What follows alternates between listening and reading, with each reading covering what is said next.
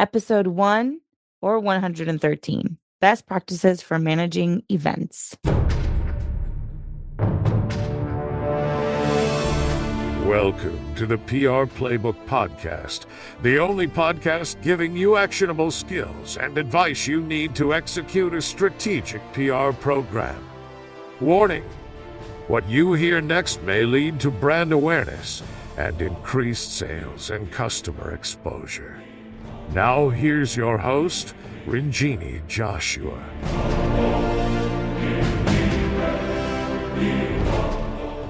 Hello and welcome to the new year and episode 113 slash one. Best practices for managing events. I'm on my way to CES as we speak. And I thought this would just be a good reminder to make sure that you have things, you know, dialed up when you're going to a trade show.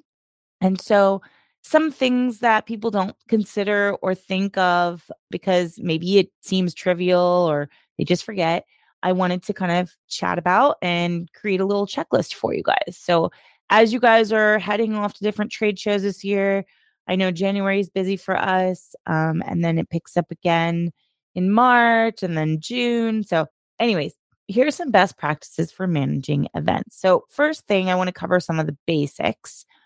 Always, number one, if you have a booth, always create a booth schedule so people can take breaks, eat food, see the show. The worst thing that can happen is you are stuck at a booth for 12 hours and you're basically exhausted or dead by the end of it.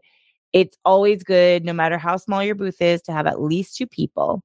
And then the larger it gets, obviously, the more people you might want to add but always have a, a schedule just you know like uh, like you used to work if you used to work in retail you know these like little break schedules and things like that. So yeah have a schedule and even if you're walking the show floor i think it's good to have a schedule of like where you're going to be. A big show like ces there's so many locations you want to know what day you're going to be here at the you know convention center what day you're going to be at the venetian. So it's just good to know what area of like the show that you're going to be covering that day. So always create a booth schedule or even just like a personal schedule of where you're going to be going. Number two, agree on your booth show messaging. And of course, this is more for people who are exhibiting. Agree on your messaging and then talk to the team as a group. Hey, these are our three core messages for the show. We need to be, you know, giving everyone kind of the same party line. And so that way, you know that everyone's talking in the same voice, uh, relaying the same information. Have snacks and water at the booth. And I can't tell you how many times this has saved us. Obviously, if you want something else at the booth, like energy drinks, um, that would be my other suggestion.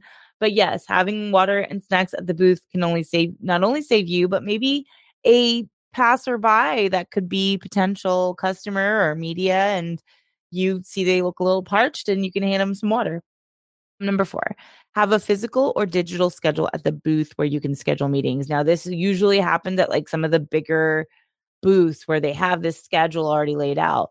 Well, it's great to be able to have like an iPad or your iPhone here with you and you have the schedule and you can like put people into slots if no one's available at the moment. And so that means you have to coordinate schedules a little bit but I think it's worth having just to have people in there. And then also that can serve as like a lead generation or lead capture tool of like capturing the lead. Cause if they don't come back later, then at least maybe you have their information. So make sure you have a physical or digital schedule. I love working with paper. I know it's a waste, but um, you can use an iPad. Create a Calendly link or some kind of link for meetings later post show. So We've been doing a lot of stuff with creating links and QR codes, which I'll talk about in the next section, um, for meetings after the show, because maybe it's not necessarily, maybe they don't have time during the show or they just found out about you. Try to schedule that post show meeting right away so that you can mitigate some of that loss that'll happen when you shuffle through emails. Okay, so that's some of the basic stuff. If you're an exhibitor, there's some other things that you really should be doing to maximize your opportunities. So if you're an exhibitor, I think people know this by now, but get the media list. You have access to the pre registered media list. Get the media list so that you can book meetings in advance or the trend that we've noticed is like, you know, slowly but surely media is not booking meetings unless it's like super exclusive news. Or you can at least convey, you could tell them, like, hey, this is what we're doing at our booth, stop by. And you can maybe get a little gauge on expressed interest at that time. So I think get the meeting media list to book meetings in advance. Don't expect too many people to commit or RSVP, but at least they know that you're there. You've given them information on where your booth is, what you're going to be talking about. I always say, like, don't give them the whole thing, just give them a little teaser. And that way you can see if you can kind of get some people stopping by your booth in advance. Of course, have your press kit with the newest information available. So refresh your press kit. We just did that with First CES. Uh, make sure you have your newest images, your newest FAQs, your newest product sheets, your newest press release. I always like to have like at least three press releases, previous ones in there as well, just to give a little bit of background and context on what's been going on with the company, executive bios, company overviews, things like that too.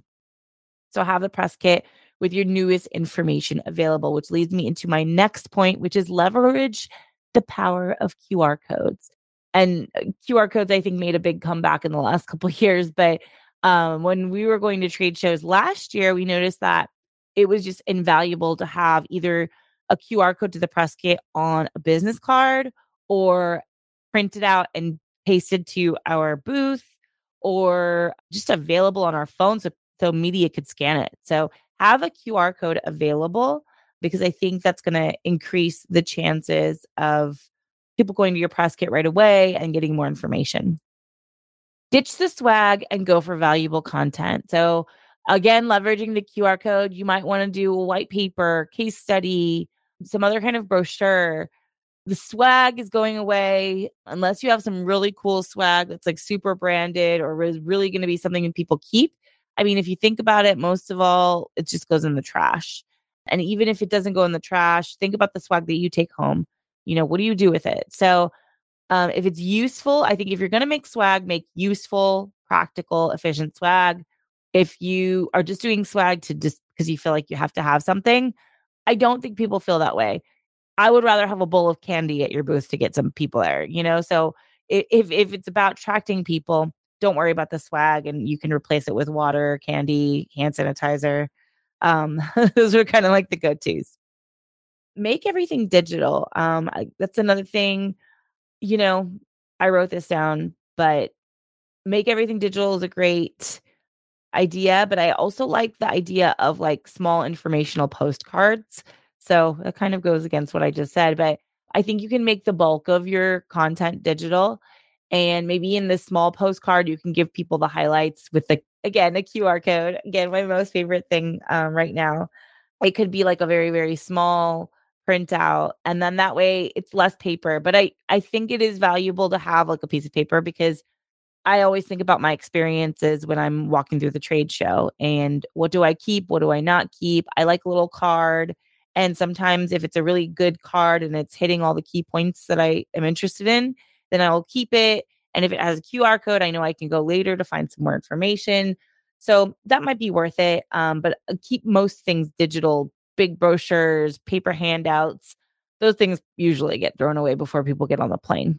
So, unless it's for media and it's like a press release or very informational or they request it, I, I don't think you need a paper handout.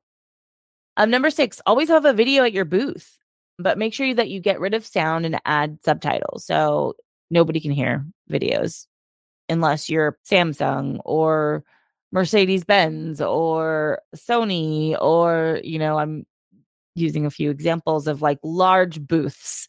So, unless you have a humongous booth or you have a soundproof booth, um, and you can play the sound, remember, sound is not going to matter. Subtitles are.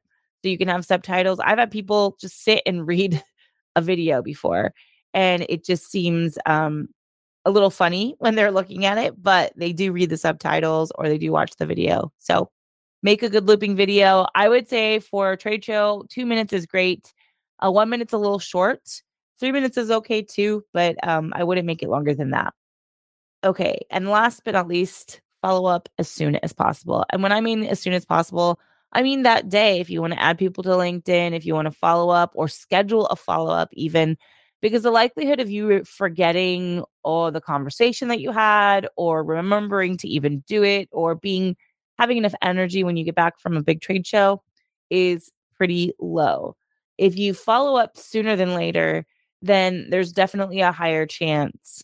I notice that people are following up same day and that's usually pretty effective. Now, with media, we've always done that. If a media person stops by the booth, I typically, once we hit the hotel, like right after, we follow up with everybody with the press kit, additional information so that we've got them covered. We know, okay, we talked to them, we marked them off, we gave them the information they needed. But obviously, that's because they're deadline driven and related to stories they're going to publish. But I think it's the same concept when you're talking to any kind of business contact. You can add them on LinkedIn that day, add that little note, remind them what you guys talked about. So that conversation is fluid and it keeps going. I don't think there's anything wrong in following up as soon as possible. So I hope this helps. There's so many other tips, little tips and tricks on managing events. Book reservations early is another one. If you are going to something like CES or NRF or Mobile World Congress and you think you might be having a couple of business dinners, book it in advance and you know book for like a couple of extra people because you never know because it's really hard to get last minute seating especially if you want to go to a particular restaurant. So do it in advance. Rsvp to parties in advance. So now today is probably a great day to rsvp to uh, a lot of the networking parties. It might be too late actually even so keep things in mind um, when you're going to these shows. Obviously, for CES, we're on our way now. And so it's a little bit late for that. But the next show, maybe NRF, we're going to be heading to NRF in a couple weeks. So in a week, sorry. So yeah, uh, make sure to keep these few things in mind as you're exhibiting throughout the year in 2023. And think ahead, get the media list, uh, make sure you're booking meetings in advance and, you know, happy trade shows, guys. Safe travels and stay safe and mask up. Have a great day and see you next time.